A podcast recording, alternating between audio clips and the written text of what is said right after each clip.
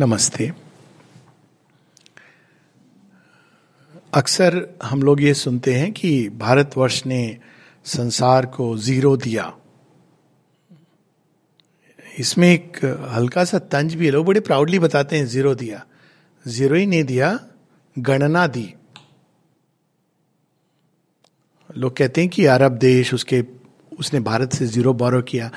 आपने कभी पढ़ा है कि भारतवर्ष ने कितनी गणनाएँ की थी? मॉडर्न वर्ल्ड में ज़ीरो आने के पहले कितने शून्यों की गणनाएँ की थी भारतवर्ष ने। यहाँ तक भारतवर्ष ने कहा था कि ज़ीरो को अगर आप किसी चीज़ के बाद लगा दो उसकी वैल्यू बढ़ा देता है। ज़ीरो को अगर आप बाद में लगाते हो किसी नंबर के तो उसकी वैल्यू बढ़ा देता है, और पहले लगा देते हो तो उसकी वैल्यू अनचेंज रहती है। और कितनी गणनाएँ अगर आप जाओ, काल की गणना आज भी भारतवर्ष में पंचांग का प्रयोग होता है।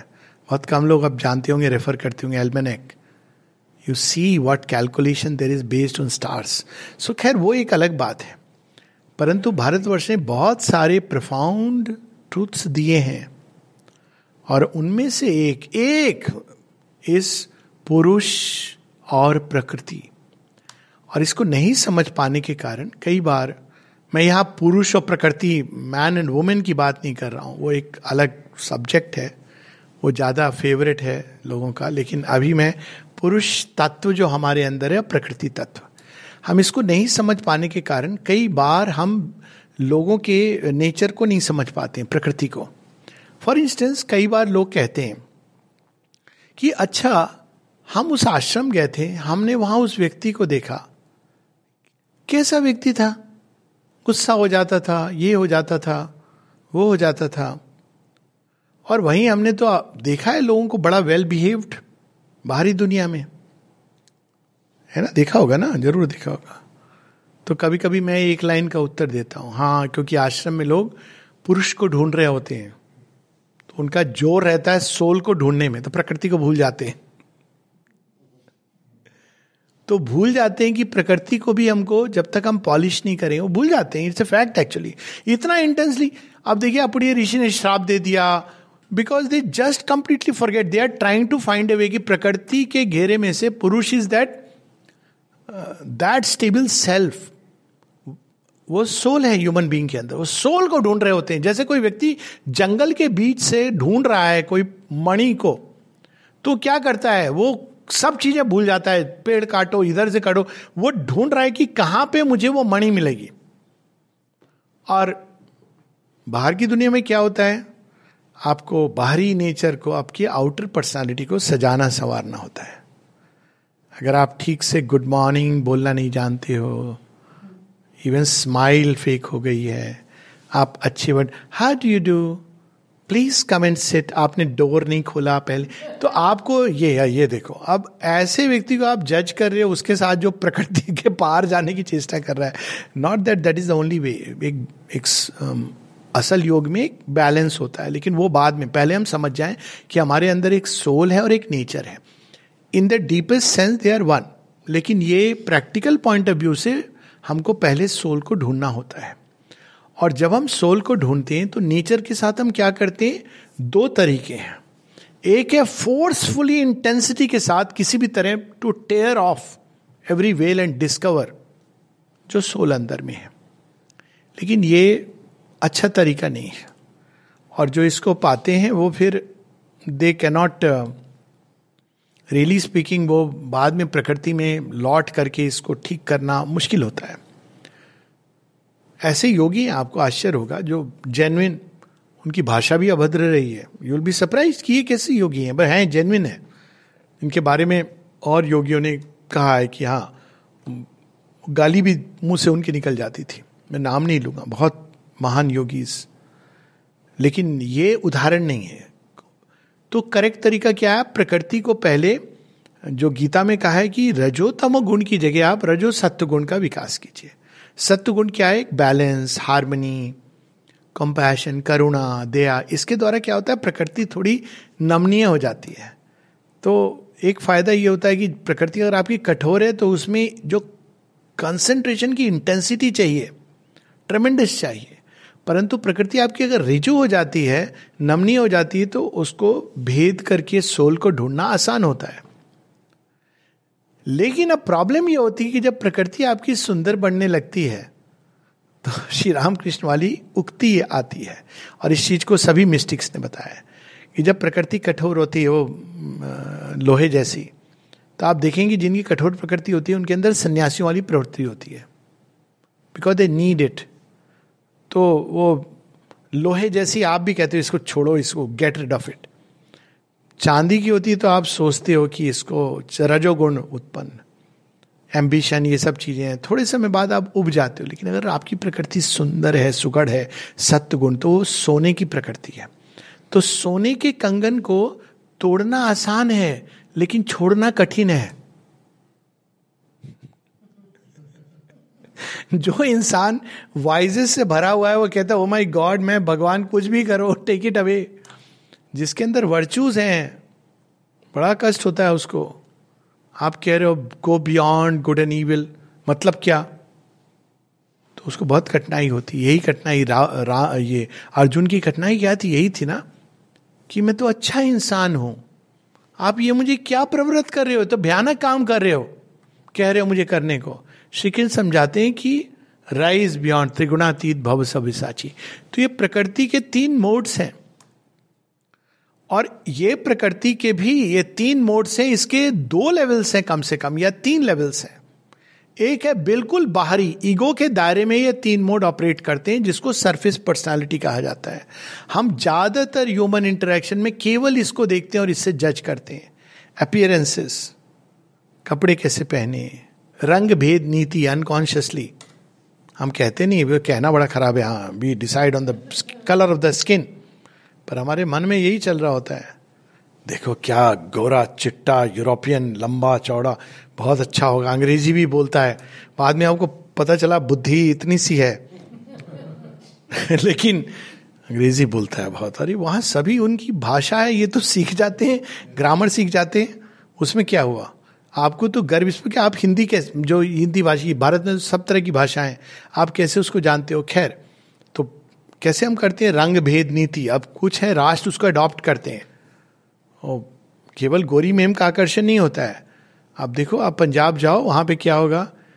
लड़की गोरी है तो सोनी है। That's all which is so foolish but that's how और फिर उनको बताना होता है कि सांवरा सलोना होता है भारतवर्ष में। जितने भी गॉड्स गॉडेसेस सांवले कितने अच्छे हैं। तो बाहर से जब हम ह्यूमन पर्सनालिटी को जज करते हैं तो उसमें लोग क्यों करते हैं ये चीज़? ईगो के लिए। सजना सुंदर बात है, लावण्यमयी है लक्ष्मी। लेकिन सजावट जब हम शो के लिए करते हैं तो वो अलग चीज़ हो जाती है। वही चीज़ है। पर जब आप इम्प्रेस करने को करते हो तो वो एक अलग चीज़ होती है। One must dress well but not to impress others but for the joy of एक परिधान भी आपका अंदर के जो ट्रुथ है उसको रिफ्लेक्ट करना चाहिए। परिधान ऐसा नहीं होना चाहिए, क्या फ़र्क पड़ता है, कैसे भी कैजुअल तो वो आपके सौंदर्य को बढ़ाता है। जब आपके अंदर में क्वालिटीज हैं और आपका परिधान भी उससे मेल खाता है तो आपकी क्वालिटीज को बढ़ाता है। लेकिन अगर परिधान केवल दिखावे के लिए अंदर में आपने दुर्गुण पाले हुए तो इट इज़ लाइक छोट नारायण जी कहते थे putting a golden crown on a pig's head तो पिग और भी बहुत लगता है। कि क्या कर रहा है? रैंक रहा है, मट्टी में खा रहा है, लेकिन आपने गोल्डन क्राउन आप बोलोगे, इसको तो हटाओ। इसे तो और खराब लग रहा है वो। तो ये बाहर की पर्सनालिटी आपने देखा होगा, कैसे वो व्यवहार करता है, बाहर से कैसे करता है, लोग इससे बड़े इंप्रेस होते हैं। लेकिन ये केवल सरफेस पर्सनालिटी है, ये संस्कारों से आती है हेरिडिटी से आ मतलब लोग फॉर्म करते हैं हेरिडिटी से आपके बॉडीली फॉर्म होता है अपियरेंसेज होते हैं प्लस ये घर में आप सीख जाते हो। पाँव छूने चाहिए लोग बड़े, अरे, देखो, पाँव छूता है it doesn't mean anything in today's context अच्छी बात है अगर आप छू रहे हो, लेकिन वो पाँव छू के अपेक्षा कर रहा है, बाबूजी कब मरेंगे और अपनी विल में मेरा नाम लिख के जाएँगे। है ना? ये होता है। बाबूजी बाबूजी भी समझ जाते हैं। हाँ बेटा, अब क्या डिमांड है तेरी? नहीं बाबूजी, वो जरा कार खरीदनी है। ये ऐसे, बाबूजी, होता है ना ऐसे? तो वो, देखिए, वो भी ये सरफेस पर्सनालिटी है। ये अच्छी होनी चाहिए। आचार, विचार, व्यवहार होने चाहिए, लेकिन इसके पीछे जो ट्रूथ है वो ज़्यादा इंपॉर्टेंट है। आपके विचारों की दुनिया कैसी कैसी तरंगे हैं, कैसी भावनाएँ हैं, ये हमारी inner personality is the real man और ये छिपा रहता है, बाहर नहीं दिखाई देता है। क्योंकि बाहर हम लोग किससे जज करते हैं? बाहर की चीज़ों से। माता जी से जब किसी ने पूछा, बोले हाँ कई बार अगर आप बाहर से देखोगे तो लगेगा कि थोड़े इल ब्रेड हैं। दिलीप कुमार रॉय ने तो और डायरेक्टली क्वेश्चन किया, क्योंकि वो तो आए थे बड़े सोफेस्टिकेटेड फैमिली से। तो ने कहा, सर, ये क्या है आश्रम में? लोगों को थोड़ी सी भी सामाजिक चेतना नहीं है? ऐसे ही कह देते अचानक। हाँ डू दिस कीप इट तो उन्होंने लिखा अंग्रेज़ी में सोशल कॉन्शियसनेस शेयरविंद का reply yes people must be good kind but but but आता है in the ashram they are not here for social consciousness small S C but for spiritual consciousness capital S capital C ashram is to be judged by the spiritual consciousness of the people and not the social consciousness कितनी अद्भुत बात, देखिए, नज़रिया। फिर वो कहते हैं you should be good you should be nice मतलब ये कोई एक्सक्यूज नहीं है, पर आप जज उस बेसिस पर नहीं कर सकते हो, अंदर में किसी के। पर करते ना, हम लोग इसी बेसिस पर बाहर से जज करते हैं। तो एक इनर बीइंग के अंदर क्या हो रहा है? और वो ज़रूरी है, विचारों के अंदर क्या शिफ्टिंग चल रही है, भावना कैसी है? बाहर के कृत्य को जब तक हम अंदर की भूमि पर उसकी मंशाएँ क्या हैं, उससे नहीं देखते तो हम कभी नहीं समझ सकते मनुष्यों को। बहुत बाहर से दिखने वाला बड़ा सीमिंगली अच्छा कृत्य एक बहुत ही दुष्प्रवृत्ति से जन्म ले सकता है। मोटिव में भी वेरी डार्क एंड अगली लोग विवाह करके वाइफ की बड़े अच्छे से देख रेख करते हैं, क्योंकि ससुर जी का वेल्थ मिलने वाला है। करते हैं लोग, ये फैक्ट है। एंड वाइस से वर्षा लोग विवाह करके एक नॉर्मल वो रखते हैं, लेकिन हृदय के अंदर बहुत प्रेम होता है, जो दिखता नहीं है बाहर। तो ये अंदर में जो आपके मोटिव्स हैं लोग विवाह करके इसलिए देखभाल करते हैं कि यह भी ईश्वर की एक संतान है। जैसे यज्ञवल ने कहा कि for the sake of the divine तो हर किसी को हमको उस तरह से ट्रीट करना चाहिए कि उनके अंदर भगवान है। ये एक थर्ड लेवल है समझने का। मोटिव क्या है उसके अंदर? स्वार्थ का मोटिव है, एक सुंदर मोटिव है या एक डिवाइन मोटिव है। ये तीन लेवल्स पे मोटिव ऑपरेट करते हैं। और अगर अंदर हम जाते हैं तो शेरविंद बताते हैं triple soul forces triple soul forces तब हम देखते हैं कि ये तो हमारे सोल की एनर्जीज है जो निकली हैं। तब हम देखते हैं ये सत्य अपने ओरिजिन में क्या है। बाहर की पर्सनैलिटी में आता है तो illusion of knowledge you know I have studied in Harvard and you know in J N U I did this illusion of knowledge लेकिन ओरिजिनल क्या है? ओरिजिन में द सीकिंग फॉर लाइट क्यों? वो प्रकाश, ताकि हमारी प्रकृति का एक एक कोना प्रकाशित हो। सीकिंग फॉर आत्म प्रसाद सुखम। रजोगुण क्या है? टू फाइट अगेंस्ट ऑब्सक्योरिटी जो भी डार्क है अंधकार के आगे विरुद्ध लड़ने का सामर्थ।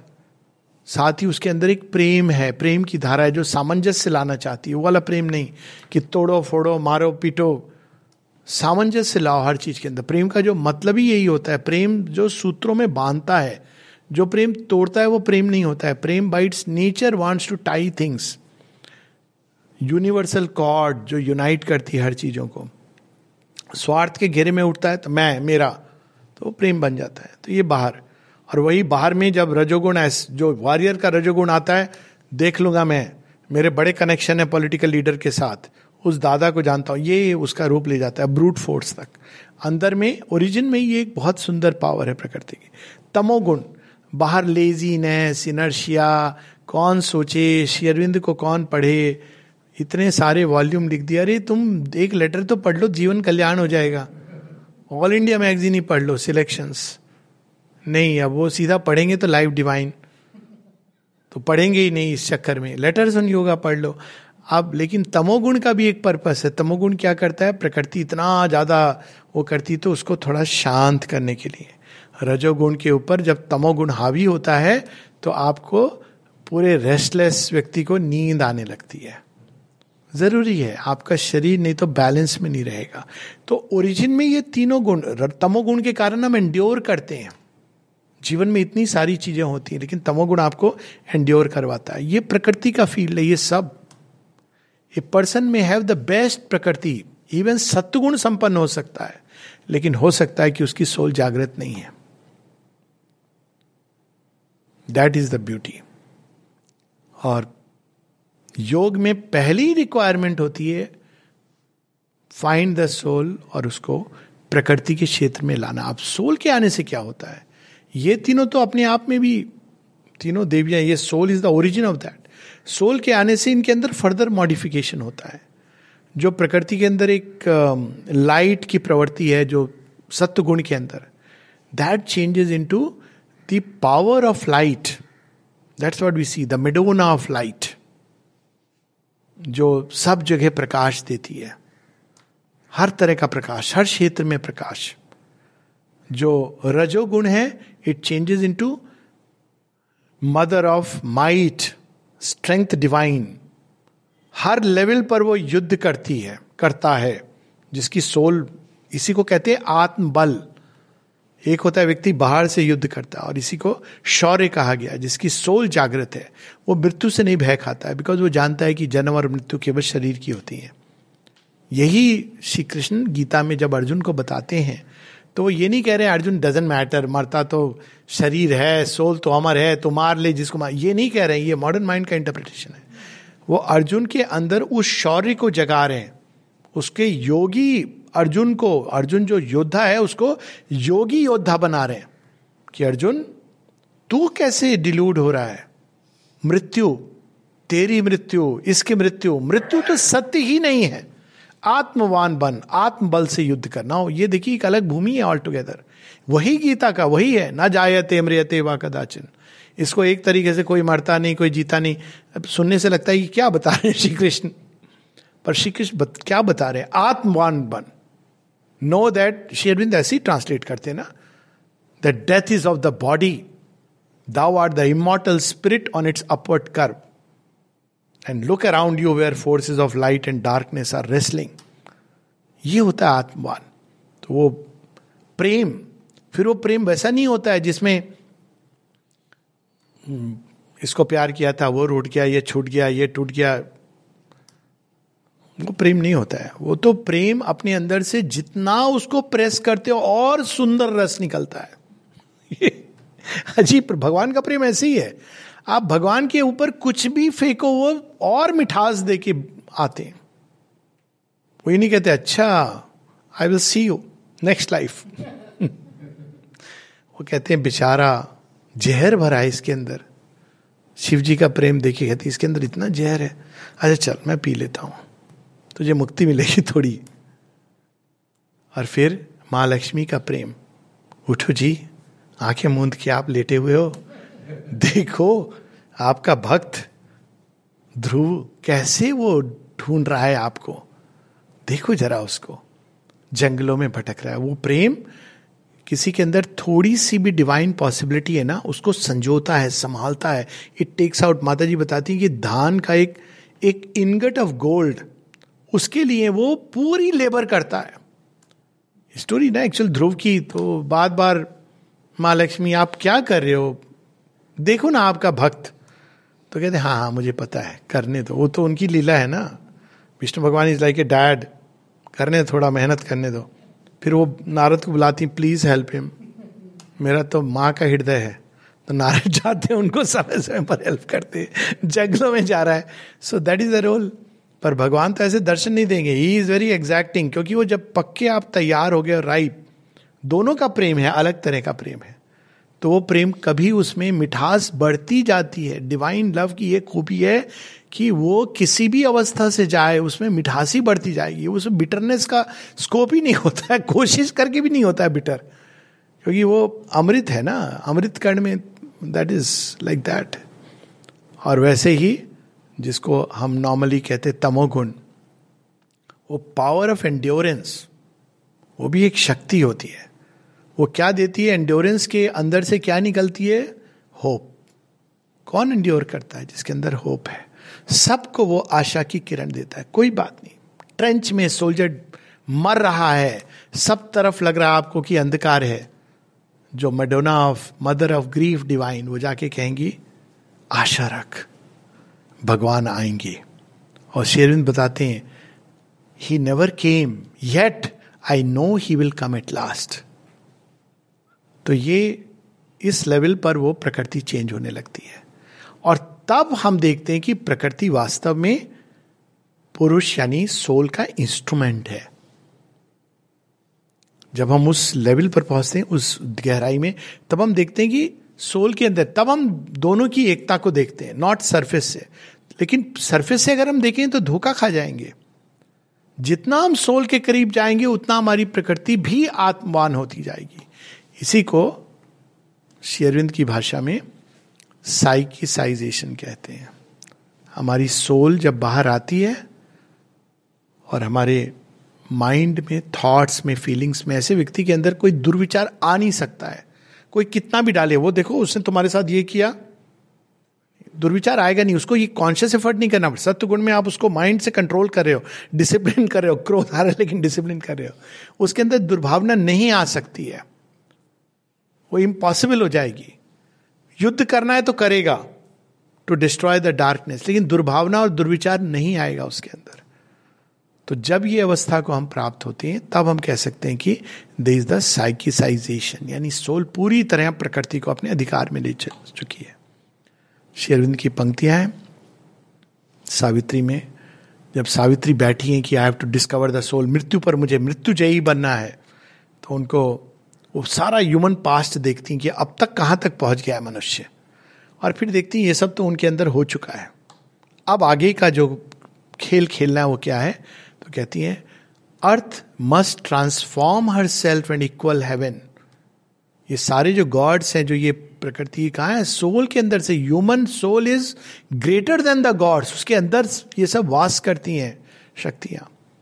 But for this high spiritual change to be earth must transform her self and equal heaven but for this high spiritual change to be the psyche must put off her veil and step into common nature crowded rooms and take the charge of mind and life and breath and speech and act. तो पहला step लेकिन तब सावित्री जब खोजने निकलती है तो कैसे बैठती हैं? Obedient to a high command she sat time life and death were passing incidents जो आत्मा की खोज में निकलता है ना, फिर वो, ये हुआ, वो हुआ, उसमें नहीं उलझता है। हुआ, कुछ क्षण को टच करेगा दो चार बूंद आँसू आएँगे आएँगे सरफेस पर्सनालिटी चले जाएँगे। वो वापस कि नहीं, मुझे तो वो खोजने में निकला हूँ। या इसको तो चेंज होना it has to change into the deep जब उसने खोज लिया है। And take the charge of mind and life and breath and speech and act जब ये सारी चीज़ें सोल के अधीन हो जाती हैं, तब हम तैयार होते हैं। Next step of yoga spiritualization and supramentalization. Namaste.